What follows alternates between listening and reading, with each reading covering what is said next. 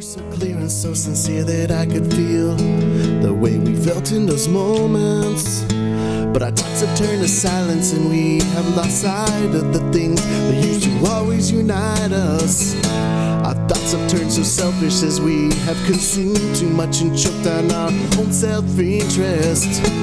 Our mental bags are packed right now behind the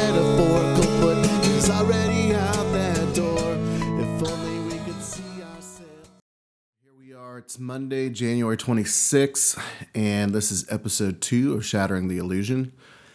And what I want to talk about today, this is going to be a part one about impeachment. And I've wanted to do this uh, a few days ago, but I've kind of been letting this thing ride out. I at least wanted to get through the House manager side of what's going on.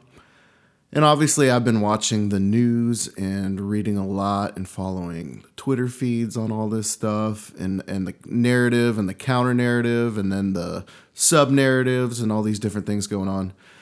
And uh, I just wanted to to dig into this and you know we're about a week now into this process and it's been nothing surprising to this point. Um, and and the thing you gotta realize is obviously there there are going to be two opposing sides to this. The I think what the House has done on the Democratic side and how they laid out their case. Obviously, I did not watch a lot of it because I actually watched the hearings. I watched the the impeachment hearings in the House, and there wasn't a lot of new information. Um, I think a lot of the new information that has come out um, has been in the media, and you know, the, it's this is different. This is something that we've never been through before, and I know that this is the fourth case of impeachment, but the third actual impeachment trial in our history. And this one is just completely different. And, you know, I hear all these arguments on like Fox News and from the right saying, you know, well, we didn't do it like this back in 1999 or the Nixon or Johnson or whatever it is. Um, you just it's really hard to make those comparisons and then they're doing it on both sides but this one is different because the the subject matter at hand is still ongoing so with the clinton impeachment case you know they started these investigations into um, some some things that he did this whitewater investigation and they ended up appointing a special counsel and um, you know, the, it was kind of similar to the Mueller, where there were, you know, he was investigating one certain thing, but then there were like spin offs from that. Okay, but now we're going to go look at this because this came up in the investigation. And that's what happened with the Bill Clinton. So with Bill Clinton, it, it started out with one thing and then it spiraled into um, all these other things. He ended up uh, going in for a deposition and he basically lied. And and the subject at hand was the the Monica Lewinsky stuff. And what was different then to now is that when when the actual case went through the House and it and it made it to the Senate, the case was pretty much done. Like the facts were there, the case was built. There were two arguments to the case. It was pretty black and white as far as what had happened and what the charges were and what the decision uh, was going to be based on your political affiliation. This one uh, in 2019, uh, 2020 that we're that we're going through is completely different because there was no special counsel. There was no uh, factual like investigation special counsel.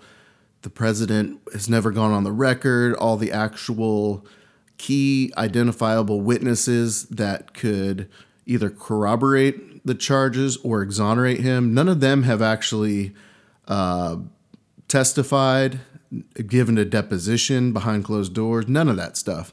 So the the case against Donald Trump, it's still ongoing, and every day, every week, it seems like every evening, something new comes out, and and I don't think that that's going to end. I, I think that this thing is still it's still an iceberg where we've seen maybe half of the iceberg, but we don't know what's beneath the surface. We still don't, and that's still going to come out. And that's what's unique now compared to, you know, when we went through this 21 years ago uh, with Bill Clinton. So I love all the media analogies. I love all the the crazy, you know, professional pundits with all their their wizardry and you know they always are going back to cite this Bill Clinton impeachment trial, and it's just different. It's just you can't really compare the two. Um, one other major difference between the two, and I don't hear the media talk about this at all, like on either side, is you know obviously Bill Clinton in that second, he was in his second term and he was a fairly popular president at the time. He was lame duck. Um, you know, we were already moving towards the, you know, uh, process to nominate, you know, both party representatives for the next presidential election. That process was already was already moving um, at the time that you know his actual impeachment trial was going on, there was not a lot of public favorability to impeach him. I think a lot of people back then, and you know, I mentioned this in the previous episode. I was I was too young. I mean, I was I was around, but uh, not politically um, active as far as what was going on. So I, I've had to dig back in, and I've had to go back through YouTube clips and you know, I, I had to reinvestigate like what was going on, what were the circumstances surrounding uh, the impeachment stuff back in 1999, and you know the public favorability was not there. You know there there was a 30 to 40 percent uh, approval of actually going through this impeachment process for Bill Clinton. I think a lot of people um, thought yes he did something really bad and you know he his moral character and I, I, think it's hilarious now when you you see these pundits on the right talking about you know moral character i mean the moral character compared to the current president is it's hilarious you know like what the norms are and what what has changed over 20 years and uh, you know the guy did some shady shit and then he lied about it and then they impeached him for it. You know, said that he abused his power, and then you know all these different things. And he did that. Was he guilty of all that? Yes. And the question back then was did it rise to the level of a high crime and misdemeanor? And was it impeachable? And, you know, that case was made and it was hyper partisan, hyper political. And I think a lot of people, and even as, as we've had time now to look back on it, and a lot of people have with the current situation going on, um, they all history has been a lot more kind to Bill Clinton than people thought back then. You know, I think back back when this was going on, uh, you know, they they figured this would be the death of you know the Democratic Party, and you know, did they win the lex- next election? yes, but they did they get the president? No. I mean, I, I talked about that in the last episode a little bit, but um, you know, at at the end of the day, you just can't compare the two. And I think it's hilarious to see all this coverage and all this analysis. So what we have going on today is obviously completely different, and the the facts just keep coming out and I've watched the House present their case, and their case is built based on what they had, what they had access to. And, you know, going back to where, how did we get here? This whole thing started with a whistleblower complaint. And a lot of people don't understand what the whistleblower complaint was, how it came to be, the process. Um, you know they had they had an actual house hearing on this and it was pretty damning like what what had happened like the white house knew about it the white house counsel the department of justice knew about it and no one came forward with it. And it finally made its way to Congress. And the, and the, the initial whistleblower complaint was actually not the first one. They tried to go through this process internally and nothing happened. So they chose option B, which ultimately made it to the House. And obviously, the House majority is Democrat now. If you know the the House would have maintained their majority, we would not even be here. And a lot of people forget that, or they they overlook that simple fact. So uh, the the big Republican talking point of elections have consequences, and and they do, you know. Um, th- that one was just thrown back in their face because now here we are. Whether you're for it, against it, don't care about it, that's basically sums it up. And um, somebody that was detailed to work within the national intelligence sector was privy to the these events that happened and they blew the whistle on it and that came to light and it started this big trigger of all these little spider webs and all these different things. And what I find funny about the whole thing is that on the defense side, um, you know, they've made all these after the fact uh, justifications or arguments towards towards a legitimate defense, and what I find funny is why did so many people speak along the same narrative? And these are not political people a lot of these people uh, are lifetime uh, civil servants. Some of them were actual political appointees by the Trump administration.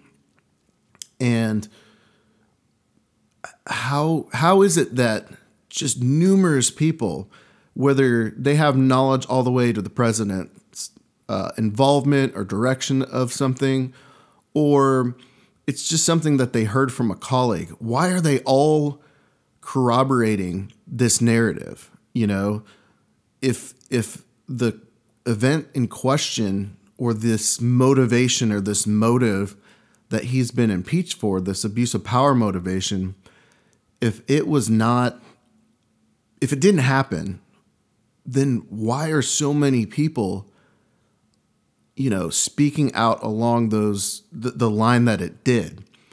And that to me is telling. You know, like that's that's the common sense, um, spidey sense is tingling sort of thing, and you know, like the House defense when when this thing went through the House proceedings, the defense was, or the the slanderous attacks from the right and some of them you know actually they they kept digging and they were digging for another defense. Some of them actually were pretty good after the fact. I, I have to admit that you know I, I watched it objectively and you know i don't like all the political grandstanding and the preaching and the you know political hits as they're going through this. I would rather just if there's a witness before you just question them you know just be professional about it. Don't be an ass clown.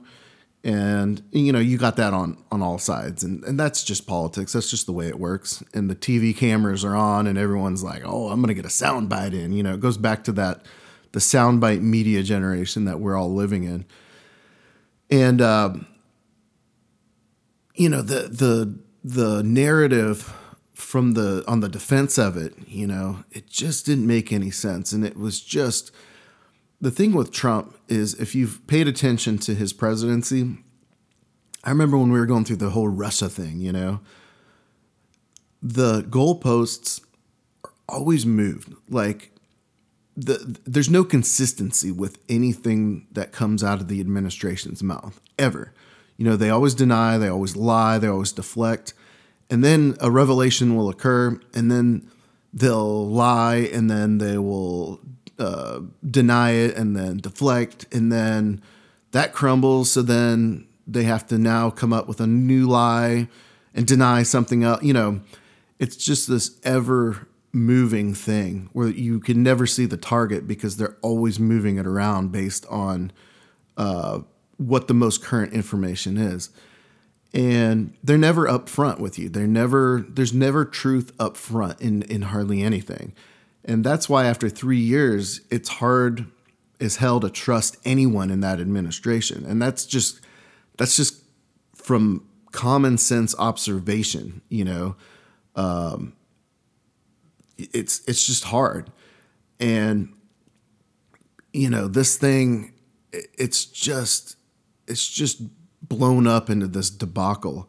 And now these poor GOP guys, they're they're forced to defend it. And, you know, the I don't feel bad for his lawyers because, you know, they're they're a defense team uh, in the legitimate in a legitimate criminal defense in a in an actual court like a you know DOJ court you know they would they're being paid to defend that person. That's the way the justice system works. So I I don't I you know whether they're politically aligned with him or not. It, I just I throw that out the window.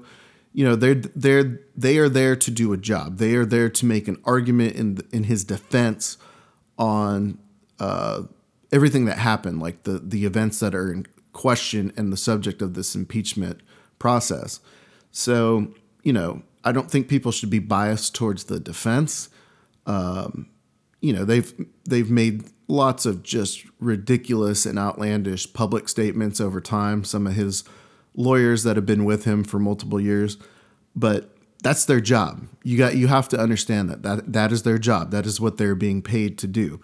Um, if you were in a similar situation, you would want your defense attorneys to be fighting for you and defending you in public, behind closed doors, in a proceeding, whatever it is. So I don't fault them, you know, and they're working with a short deck as it is because they're trying to defend someone with uh, a series of events that we're still getting the information on. This is not a closed case, you know. And the argument, the the most bullshit argument that I've heard uh, on the GOP side is, well, it's not the Senate's job. We're we shouldn't have witnesses, and we don't need this new information. That was the House's job, and the House didn't do their job, so it's not our job to do their their job for them. And I just think that that's ridiculous. You know, we elect these people; they have sworn an oath to defend the Constitution and do their job, whether it's politically. Uh, in their best interest or not. At some point in time, you actually have to sit back and do your job. And it's sad. Like, we are paying these people, we are paying their salaries. They are there because they represent the people. And I know a lot of the constituents, especially on the House side, it's a lot easier because some of those districts swing so heavy to the left or so heavy to the right you can get away with all the crazy shit in the world. And you see that. You know which uh, representatives on each side are in these super safe districts because they love the camera and they're always on TV and, and they really don't have anything to lose. They know that they don't have to work very hard for their reelection year every two years in the House. On the Senate side, it's completely different because you've got two that are representing an entire state, you know, there are no safe districts in the state. You can say, oh, well, that's a red state or that's a blue state. There are heavy population centers of independents, Democrats, Republicans in every state, you know, whether it be the bluest or the reddest state. And your constituents, you have to work on behalf of all those constituents. And I know that's not the way it works money and greed and the, whole system is, is just ruined. We all know that. But in theory, that's the way it should be. That's the way it should work. That's the way it I, I would say might have worked. You know, that that was the the dream of this when the Constitution and our government was established. But, you know, no one could have ever foreseen the amount of money and influence in our political system hundreds of years ago. You just, no one could have predicted that uh, the way society worked when the Constitution and the government was established. So, so here we are. So we're we're on. I think we're we're a week into it, and you know, it's like I said, I didn't watch all the House stuff. It was over and over again. And, you know, the GOP defense, it was boring. And it was boring, you know, like you didn't need to actually watch watch what they were presenting. They didn't need three days to, to present all that information. And, I, and this is a political thing where they're fighting over time and all these different things. They could have made that case in a day, you know, a, a compelling case, because if anyone pays attention to this and and does source, you know, news, whether it be mainstream or independent, and whichever way you lean, if you're objective about this whole thing, you pretty much knew you know like what circumstances we are in what what the facts were what happened what was what allegedly happened and kind of where we were at with uh, key witnesses and other information documents that would you know either bolster the case against the, the president or exonerate him. And so the whole this whole process will not be complete and i think that's the bottom line and that's what's so different about it compared to all these different impeachment proceedings in the past is is the fact that it's ongoing and it's going to continue to be ongoing. I mean, we're going to go through this entire year and more information is going to come out with whatever happened last summer and leading up to this this pressure campaign. And the one thing that I said last year because I follow politics and I don't like the establishment, uh, especially on the Democratic side. You know, the Republicans are mostly all establishment, but especially on the Democratic side, I just I I hate this you know centrist establishment DNC garbage. You know, and what was funny to me, and and one thing I said months ago was, God, he's going to get impeached over something that's irrelevant Biden wouldn't, he's not even going to win the nomination. And I think it's hilarious that this insecure guy in the White House did this because he wanted to smear who he thought he was going to be running against. And why would you do that? Like, that just makes absolutely no sense. And, you know, I it's like I said in the previous episode. I, I honestly believe that there's two movements working against the GOP in the year 2020, and that is you got your Democratic base and whoever that candidate's going to be, and they're going to mobilize around whoever that candidate is, and then you've got that other party, which is the anti-Trump party, and a lot of independents, a lot of people who may or may not agree with whoever that Democratic nominee is. Some people who are more conservative, who have voted Republican in the past, they, they form this other movement of anti Trump, like, I got to get this guy out of office. And that's going to be reflected at the ballot box this November. So they've, they've got two things working against them the GOP in this process. And, uh, and he threw all this shit away on Biden. And that just is hilarious to me. That just shows you the incompetence level there. And you're going to do all these things to try to smear Biden. And it's it's sad. And I think it's going to be hilarious when Biden is not the nominee and Trump has this permanent stain on his presidency of being impeached. And it was all for nothing because the guy he was going after wasn't even going to be the nominee and the one he was going to face in the general election. And that's hilarious to me. So, my takes on the impeachment so far, like I said, I didn't really watch the much of the House manager case. I might have watched a few hours cumulative. Um, watched a lot of coverage of it from all angles, and um, the, the here's my my take on sort of your two sides. You've got your your liberal bias media and then your propaganda machine Fox News. So on the on the liberal left side, the uh, they are living by this hope factor, you know, like all these pundits. Well, I hope there's witnesses, and I hope that they subpoena this these documents and this this evidence that could show yeah, they've talked about that for hours. This shit's not going to happen. We still might get to a point where there's witnesses. Um, you know, Michael, uh, not Michael, uh, Bolton, John Bolton, Michael Bolton, yeah. John Bolton, the mustache guy, he um, he's popped back up, and I and I figured this would happen um, at some point, and we're getting towards the end of the actual opening statement phase. So the you know the House had three days. Within the next day or two, the defense side will end their opening statements, and then we have to move on with the impeachment proceedings. And at some point, you know, there's there's a couple different things that could happen here. You know, they could just move to dismiss this thing immediately, and I wouldn't put that past Mitch McConnell to do that. The guy doesn't give a shit. You know, we have seen that. He controls the Senate for whatever reason. The dude just keeps getting reelected and reelected.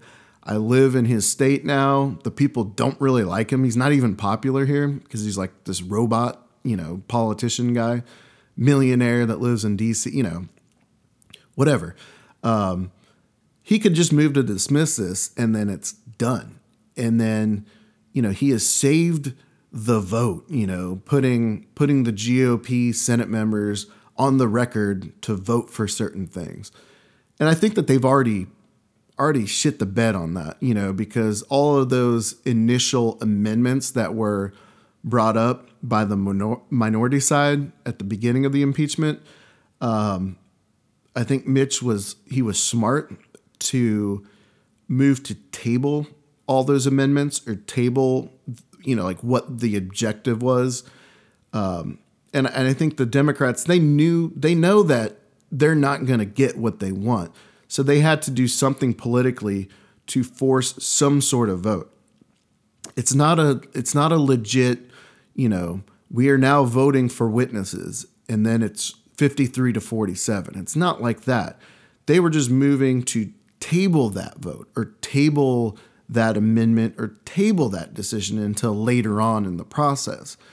But I think that was damning enough because, you know, they voted party lines on every single one of those. And they did. They brought up specific witnesses, they brought up specific documents. And you know, most people are not that informed and they don't understand what the hell's going on. They just they just see the talking heads on TV shouting the propaganda and that's kind of the mindset that they take or they just see a headline, they don't even read the article. That's the uh, that's the America that we live in today. And of uh, just a minority of people follow this and are super well educated on it and super well informed. The political and news junkie you know population of America. Everyone else is just kind of it, it's there. It's a thought. There are you know things that uh, water their thoughts on it, whether you know where they're getting that information from, but um, they don't have an in-depth knowledge on on what's actually going on. So I think that that's going to hurt the GOP as well down the line because uh, the Democrats can use that against them because people aren't going to understand that, oh, well, these votes were simply to table a motion or table this amendment. Um, and they're going to spin it and they're going to attack them, saying that they voted against witnesses, they voted against documents, and on down the line. So I, I think that both sides have have done good uh, with that to this point. You know, I think I think there's a, a win on both sides. I think that ultimately, in the end, that will hurt the GOP way more. Um, and the reason I say that is because you know, like I said, going back to the Clinton thing, there wasn't overwhelming uh, public support, the favorability over the impeachment. There's actually favorability here uh, in 2020, and I think I think it goes back to those two you know sort of movements that I talked about the the you know Democratic supporters and then that other sort of wild card of anti-Trump that anti-Trump movement and you're seeing that you're seeing that polled um, you know 60 to 70 percent of Americans want a fair trial. They want to see witnesses. They want to see documents. A majority um, agree with the actual impeachment and why he was impeached. And there's um, not a majority, but there's a large section of even Republican, registered Republican voters who agree that we should be at this point based on the information that they have seen and that that they've heard in the news and reported on and the proceedings to this point, so on and so forth. So it's crazy. It's crazy where we're at. And you know, I don't know I don't know if we'll get to a vote on witnesses. I guess we'll we'll talk about that in a part 2 of this. Um, but the the media has just been hilarious on this and I, like I said I watched a lot of the coverage and this hopeful wishful thinking on the you know the GOP, the these sen- they keep targeting the same senators over and over again by name. Like they're it's like media intimidation over Collins and uh, the guy from Colorado, Cory Gardner, and uh, Tillis down in North Carolina. It's the same same one. Oh, Mitt Romney is going to come to. They're not, and and it's it's the way the system works the GOP is, like I said in the previous episode, they're way more aligned than the Democrats are. They're more streamlined. Um, the brand, the company line, they walk it way more firm than they do on the left.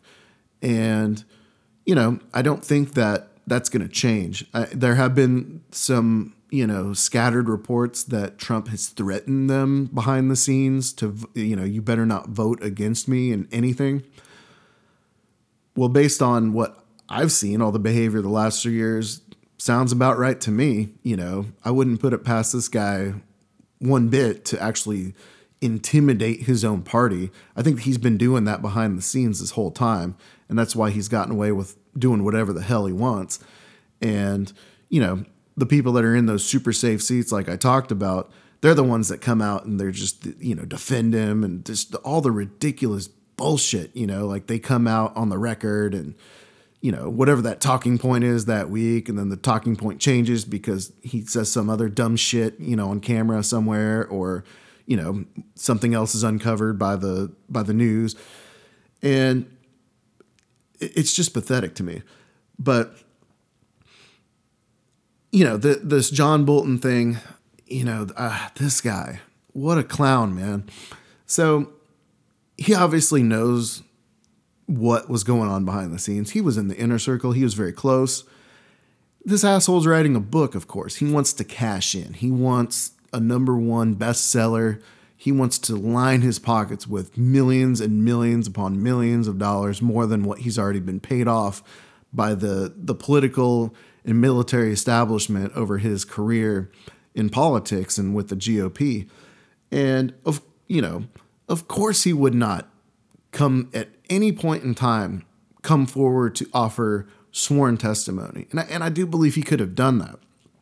You know, um, he could have defied executive privileges and, and false claims. He, he, the guy is is pretty much a radical, and and he's similar to Trump behavior wise. Uh, he would have done whatever the hell he wanted to if he was put in that chair and put under oath. He would have said whatever the hell he wanted to say. No one was going to stop him. He just didn't want to do it because he didn't want to jeopardize this book. But now, you know, he's been sitting back watching this and he just can't help himself, can't control himself. And over the weekend, you know, his manuscript was being reviewed and it leaked. And gee, you know, like, you think that wasn't planned? We're a day or two away from the the actual Trump defense ending their opening arguments, and then we're going to be at this point where we have to vote on something. You know, um, are we going to vote on more witnesses? And this guy, of course, has to put himself out there. He wants to go testify. You can tell. You know, he wants this to be like the TV event of the year. He wants to go down in history as the dean of the the Nixon, where you know um, he comes forward and talks about the tapes and like oh the smoking gun. You know, he wants to be that guy. He doesn't give a shit about Trump or the party. He's about himself. He's all in this for himself, and you know the the the GOP and the Senate they are freaking out about this. It's not, and Trump is obviously too. He's tweeting about it and freaking out. it's not what he knows. You know, he knows all kinds of probably terrible things, and I think if anyone with common sense would know that. Um, but a lot of it, you know, we shouldn't know about. That's that is protected. That's executive privilege privilege stuff. You know, there are uh, he's they are protected by the Constitution and by law with certain things that do happen in that executive branch. You know, I'm sure all presidents have done terrible things behind closed doors that we'll never know about. And that process, those discussions, those conversations, they are privileged for that reason, you know, because a, a, a policy decision or a foreign policy decision or whatever it is, military action decision, these things take dialogue and they take uh, brainstorming and they take, and I'm sure crazy shit comes out in these conversations, you know, and we're just not, the American public, we're not privy to that. You know, the decision makers and the decision making process, once that decision is made, then we are privy to what that decision is or what that policy is. So, you know, as much as I don't like Trump, and I'm sure he's done just crazy shady shit behind the scenes, you know, I'm defending, I'm defending that um, that right that he has as president with his administration. So, you know, Bolton, I don't know what the dude would say, but but what they're afraid of is not what he can testify to, because I think he would be very, very calculated with what he tells, what he would actually testify to. And I'm sure it would be damning. I don't know if it would there would be a smoking gun. That that's the other the media. Oh, he's the smoking gun. You know, oh, he's gonna pop forward and just blow the whole thing up. Don't think so, because I think he he does want a political future. Um, you know that he wants to be on Fox News, getting paid in the future. Uh, when we have a new administration, he wants to go on there and bash the new administration. You know, he's thinking of himself. But what they're afraid of is is uh, cross examination, and that's the media's not talking about that. No one's talking about that. It's not what he would actually testify to. It's the questions he would be asked while under oath, and that would open up a Pandora's box, and that's what everyone's freaking out about. The president, uh, Pompeo, Barr, you know, Giuliani didn't give a shit. He's a civilian. Uh, the dude should probably be uh, indicted and prosecuted down the line. I'm sure he'll be investigated for this down the line. Well, maybe all of them will. I don't. I don't know. Um, it just depends on what happens in this next election. You know, some some people have actually come out publicly. I think Warren came out publicly and said she would investigate this whole thing. She would investigate that in administration if she were she were the president. I don't think that's a political win. I think you should you know, just let it be for now. And if it comes to that point, then do it. I, I, think there would be support for that. I mean, how many times has the GOP gone after Hillary, you know, Benghazi, all these other things after she was not the Secretary of State, you know? So there, there would be precedent for that. Um, but, you know, it's the cross examination piece. And God knows what he knows. You know, he was a national security advisor he knew all the top secrets. He he knows everything about the events that are in question with this process. And you know, realistically, you're never going to get the Secretary of State to come in there. You're not going to get his deputies. You're not going to get the documentation. You're not going to get Department of Justice people.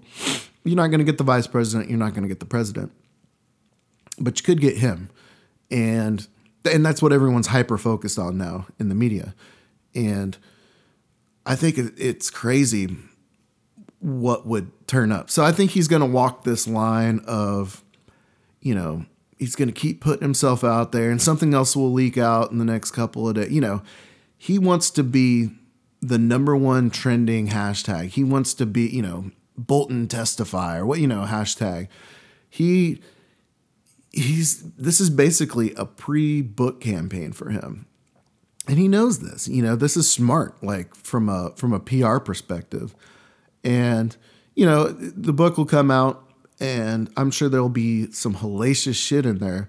and the president will deny it. And that's what they do when all of these books. You know, they've published just numerous books now that have these insider accounts of things that have happened in the administration and things that were said on and off the record and direct quotes. And it doesn't stick because, you know, it, it's either true or not true. And you can't really prove it. You know, you can believe it, you can read it and believe it, but, um, you know, you can't justify it, you know, and you can deny it eh, very easily. And he's done that. He's done that for the last three years with all this stuff that's come out.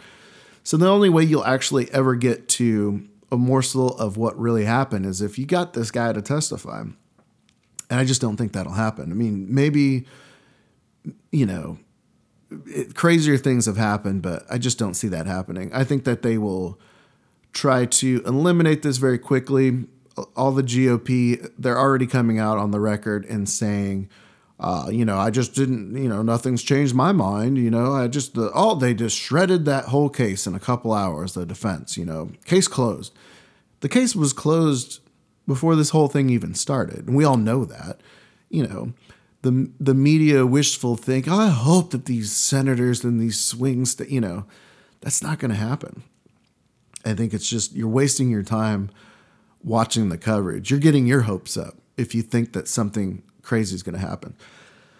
So we'll see. I, I don't know. We'll do a part two to this, and you know, we'll we'll see we'll see where we were if we were right here uh, today on on where we stood as these opening arguments were coming to a close. And and I don't think this thing will go on much longer, maybe another week. But you know, if shit does get crazy, this thing could last a while. You know, like th- this could actually explode, but I just don't see that happening. I'm just being being a realist here with with the way politics work. And I know McConnell, he's he's not going to let this happen. You know, they they are they are all in on this. They they have thrown all their chips on the table, and if this thing explodes, that's fine. They've they've already made their peace with that uh, because the alternative is a civil war within the GOP. You know, I think they would rather be united and crash and burn with the chance that maybe this will blow over and something else will happen and then they will win. You know, like this will be a winning thing for them. Um, but at this point, I just don't. I don't think it is. I think there's going to be crazy repercussions for this, and because people are smart, people have common sense. And I think that this is one of those events that, you know, uh, on the on the election trail right now, the whole Iraq War, you know, 2003 vote. They're talking a lot about that. No one talked about that back in 2003. Everyone was united. Bush had like crazy high approval ratings. Everyone backed the war. The the news did, the establishment media, everyone pushed that scare that fear narrative down Americans' throats. And we weren't smart back then. We weren't as connected. We trusted our news sources way more than we do now in the year two, 2020. And um, look at them now. They're they're going back and litigating the the votes on that war. Oh, you know, you were wrong. You know, like to support this war and all this stuff. I think it's going to be one of those situations with what's going on with this Trump era that these GOP because because a lot of these people, these senators, they will survive. You know, they'll get reelected. A lot of them are not up for reelection this year. And nothing fuels the GOP base more than having a Democrat in the White House and just, you know, being the opposition to them at all costs, which I think is going to be hilarious after the last three, three or four years of this. It's like, how are you going to justify anything after all the support for this? It's going to be just crazy. You can't you can't attack them on spending. You can't attack them on budget. Um, you can't attack them on morality. You know, you, you can't even really attack them on policies because what great policy decisions have been made in the last three years. That is just bonkers. You know, Space Force, do you really support that? Come on, man. That's just a fucking waste of money and waste of time. Jesus Christ. And um, so, so you know, after the fact, down the line, you know, I, a lot of these same GOP when when the Trump stink has cleared, they will all, you know, I really wanted to go against him, but you know, there was pressure from the admit. You know, they're gonna just flip on this guy as soon as he's not in the picture anymore. They're gonna flip on him because they don't have term limits and he does. You know, and and that's just the way it is. So I think that this is going to historically age terribly for the GOP. This whole thing. And it's not because I don't like Republicans and I love the Democrats. I don't like Democrats either. Um, I just feel absorbing all of this and being informed on all this and paying attention, watching the coverages, the bias on both sides, actually researching the facts of of the witnesses and and what they're alleging and all these in the defense of it. Um, I've come to the conclusion that yes, like something really bad happened. I think he did abuse his office. And I think it's funny because he did it all for a guy that's not even going to be the nominee. And that's the dumbest part of this whole thing, you know? And people, they can't get outside of the establishment in the mainstream. You know, young people were not ever going to let Biden be the nominee. That's just wasn't going to happen. I, you know, we didn't exactly know which way it was going to go, but the dude was not going to win the nomination. He's not. I bet money the fact that he will not get this nomination. And we have an impeachment over it, which is stupid, the dumbest thing ever. And you know, they were right to impeach the guy. They what was the alternative? Not impeach him? Jesus Christ, that would have been even worse. And the GOP's defense is horrendous of this thing. And it has been over the last months as this thing's played out. And they know they can't defend it. And they know it's indefensible because it's not a closed case. The facts just keep coming out. More information is coming out. At some point, there probably will be a, a major smoking gun. You know, do you think that the president Zelensky is going to sit quietly for the rest of his life? No. You know, he knows what's what the truth is here. Those Ukrainian officials, they know what the truth is here. Do you think that they are going to sit silently for the rest of their lives? They won't. At some point, they will be a smoking gun. At some point, when the smoke is cleared and it's safe, you're going to have all these administration officials flip on him. And they're going to say, yeah, well, I was coerced and I was pressured into supporting this criminal act or the scheme or whatever it was. And I, you know, I they threatened me. I was threatened. I they, I couldn't act in my official capacity because they were threats against me. I was intimidated. That's going to be the defense, and that's going to be the GOP defense once the Trump stink clears. Once he's gone, once he is no longer the president, the supreme overlord ruler of the GOP party, they are all going to just flip on this dude. And and the GOP, they're going to follow whatever that next thing is. It's like I said in the previous episode brand loyalty. They're loyal to their brand. You know, some of them don't like the product that's out there right now, but they're going to come back because once again, it's going to be about their guns. It's going to be about God. It's going to be about abortion and then illegal immigra- immigration and caravans and whatever else the the propaganda Fox News brings up as a scare tactic or talking point. And you'll see more of this as we go through the summer, as we go into um, election. If if it goes the way it's trending, you're going to see a summer of socialism. You know, they're going to make our country socialist, and that'll be the end of American democracy. I, I guarantee that's going to be the number one right wing talking point from June, July timeframe, August timeframe, all the way through election day. That will be the scare tactic. That's what they will talk about. Misinformation. They will compare us to Russia, Brazil, like all these other countries, because they've done this in the past. They've used this as a talking point, but that's where we're going. And, you know, and it'll work because people are stupid and they'll believe it. And uh, we'll be back to the year 24 there'll be some new, you know, up and coming GOP you know, bright, shiny thing running for president. I don't know what that'll be because no one knows what the aftermath of this era is going to be. But this impeachment thing, it's not going to age well. It's it's it, just isn't. Long term, this will be used against people for years and years and years, and uh, it's kind of sad, you know. You you and I and I do feel bad for some of these GOP. A lot of them they don't make the headlines. You get your Lindsey Grahams of the world, and then uh, that old white guy from Texas, Corden or whatever the hell his name is, John. I don't remember.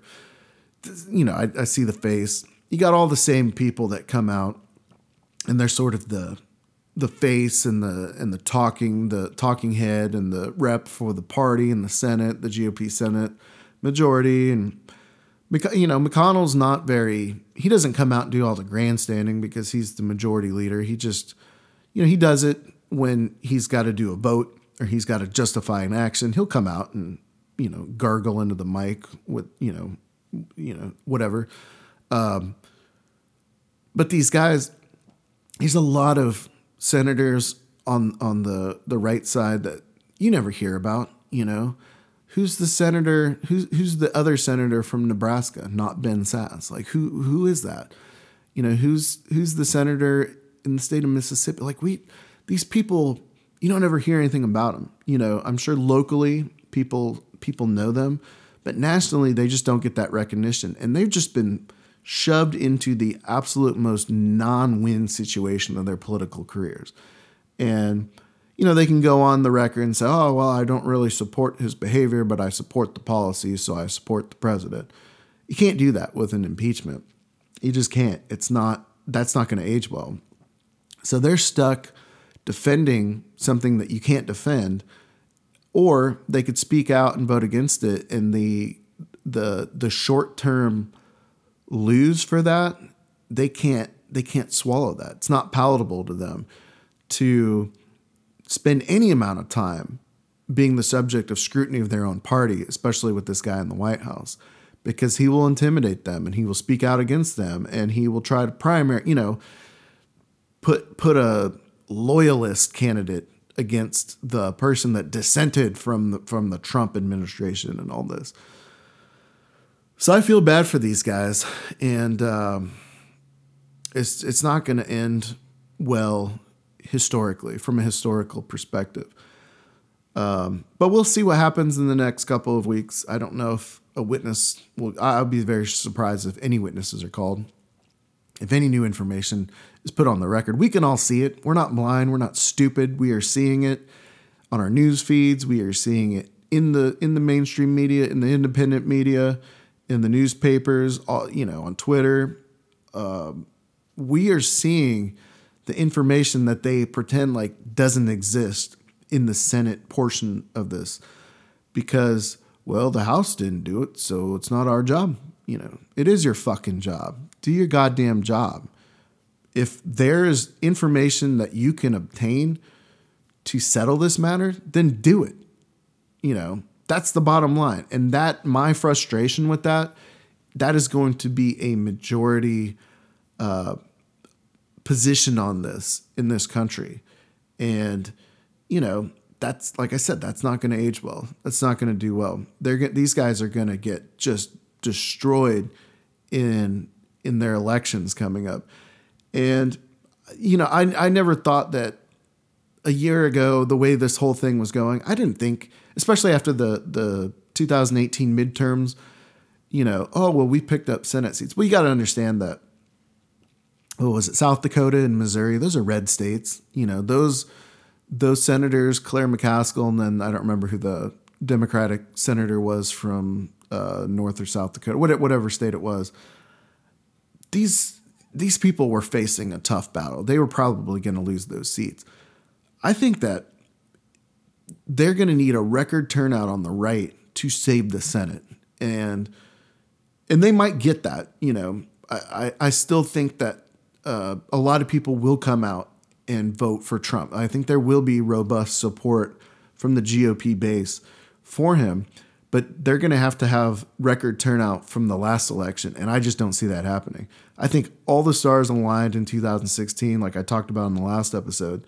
I think all those stars aligned just perfectly for him to eke out that victory. And it's not going to happen this time around because you've got this.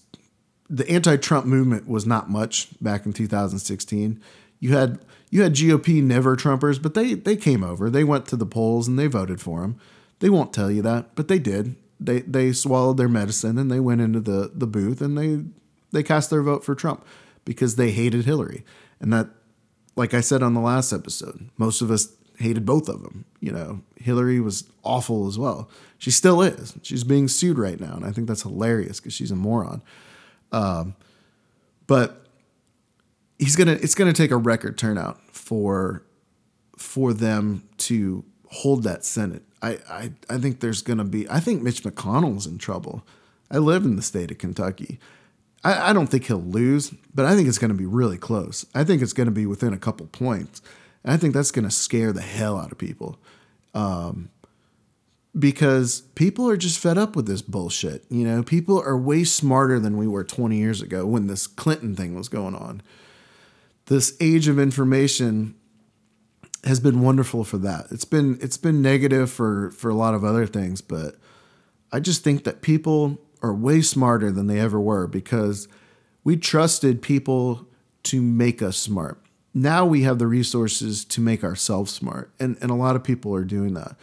And a lot of people, when they post on social media or they put an opinion out there on a, on a video or on a podcast or whatever it is, they want to ensure that they are informed on what, what they are going to say. And so they do their research. And, and by doing research, it opens up other research and other information and more knowledge on things. And I, I think it's wonderful. And a lot of young people, you know, if you're under 40 years old, you, you, you know, like people my age, I'm late 30s. I grew up in the era before the internet, and then I've grown up in the era of the internet. And I've I've been an adult as we've gone through this information age of social media and just instant information at all times. And it's wonderful. I mean, it's distracting too, and sometimes you just got to put the damn phone away. But at the same time, if something is bothering you or something does come up, you can fact check it. You can you can look things up for yourself. As long as you're not going to Fox News to do it or you're not going to MSNBC to do it or CNN, you know, don't let these guys make your decisions for you. They're stupid, they're biased. Yes, they're giving you information, but they're also giving you their air quote expert opinion on on that information and we don't need that shit form your own opinion you know if you watch so if you absorb so much energy and inf- uh, time on listening to this you know air quote expert opinion then you start to be become lazy and let them formulate your own opinions for you. And that's what happened. That's what would happen uh, you know 20 years ago 25 years ago. We depended on polling and we depended on uh, these Washington insiders to tell us, and we trusted the New York Times and the Wall Street Journal, you know, like all these these big establishment publications. We we trusted them, and we don't anymore. And I think that uh, with Trump, when he came to be, and, and we talked about this in the last episode, but when he came to be, drawing attention to the media and the fake news, I think that's ultimately going to undo him as well because a lot of people woke up to that. I mean, people that had been paying attention for years and years and years understood he wasn't necessarily wrong about some of those things, but the way he weaponizes it and the way he uses it, it it's like a dictator. You know, if he doesn't agree with the facts that you're stating, then he will say that it's wrong. It's fake. It's not accurate reporting. It's not real news. That's that's not what I'm talking about. But he is he has put into the mainstream the thought of questioning the media. And people are and on both sides and even his own supporters are questioning it questioning the media and doing their own research. And people are, are freaking out like, oh, wow, that's not, Fox News told me this, you know? And that's not true. That's actually not what happened. Or they left out this whole part. Wow, I didn't realize this. And, you know, that's the way it is. So, what will happen in the impeachment? I don't know. We'll we'll see. I'll do a part two on this, and um, it should be interesting. We'll see what happens with this Bolton thing, but you know, I, I don't think he'll go anywhere near it. If he does, I'll be pleasantly surprised. If you think that he's going to be a smoking gun and, and give you this earth shattering, you know, gotcha moment, probably not. But maybe, maybe if it gets to, you know, cross, you know, examination. And I think that's what they're afraid of. And remember, at all times on this impeachment trial, uh, they can make up the rules as they go along. It's some bullshit made up game. They've got the power to make up whatever the hell rules they want. So they could they could also let him testify, but change the rules as to the parameters of which he does testify. You know, they could maybe not allow for cross examination or they maybe he can only be subjected to a certain question line, line of question. You know, they could actually make up that rule and vote on it, and that's what would happen if they did allow him. But like I said, Mitch doesn't want this shit to happen. He wants this thing over. He wants some other big news story to hit so then they can sweep this one under the rug, the, the media cycle to roll over. But as more information and more information comes out, this is just going to stink more for all of them. And, I, I think they know it. I think a lot of supporters secretly know it and they don't want to talk about it. Um, you can only bash the Democrats so much as your defense. This doesn't really have anything to do with the Democrats when you get to the actual bottom line of it. Yes, the Democrats impeached him. Yes, the Democrats brought the witnesses forward in the House. Yes, the Democrats actually voted to impeach him. Yes, they are the House managers presenting the case against him. But the Democrats are not the ones that did this. He's the one that did this. And the GOP are the ones that have allowed it to happen for three plus years now. And, you know, they only have themselves to blame. And I think a lot of them will after the fact, but it's going to take time. And this dirty, dirty Trump era will be over, and there will be a stink from it and a fog from it. And it's going to take a while to get that stench and to get that visibility back within uh, our our political system, and especially on the GOP side there's some good ones on both sides, you know, not to quote Trump, you know, awful, awful racist remarks about Charlottesburg, but there are there are good people on both sides of the Democratic Party and the Republican Party. And there's some really bad ones. And uh, we don't see everything. We we see they always target the ones they don't like on both sides.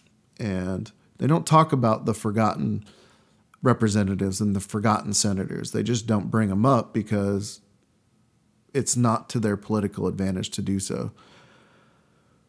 So we'll see. We'll see what happens. Um, I'm excited to follow the coverage again this week.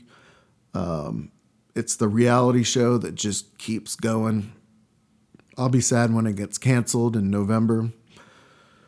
Of course, there will be a spin-off from it following the election, I'm sure.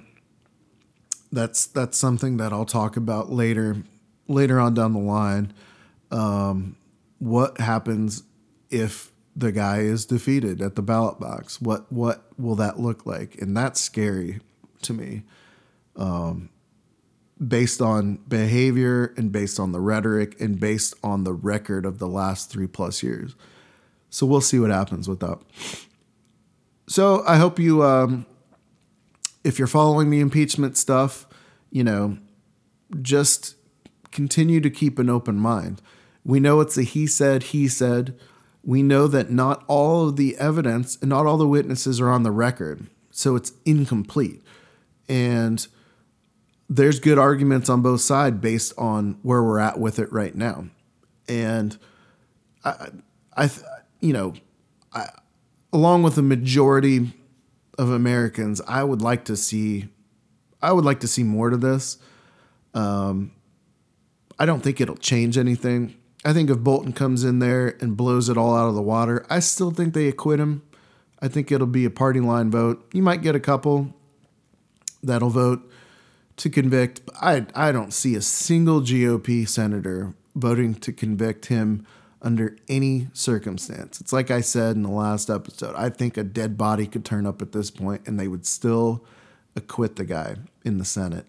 And that's how polarized partisan politics have become in this this era and and before it happened under the Obama era too that we got to this point.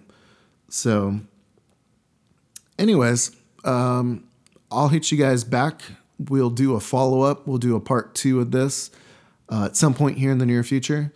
Um, I, I'm going to let this thing play out for a few more days. I wanted to do this episode last week, but I wanted to give it a little bit more time um, and absorb, give it a little bit of time to sink in over the weekend.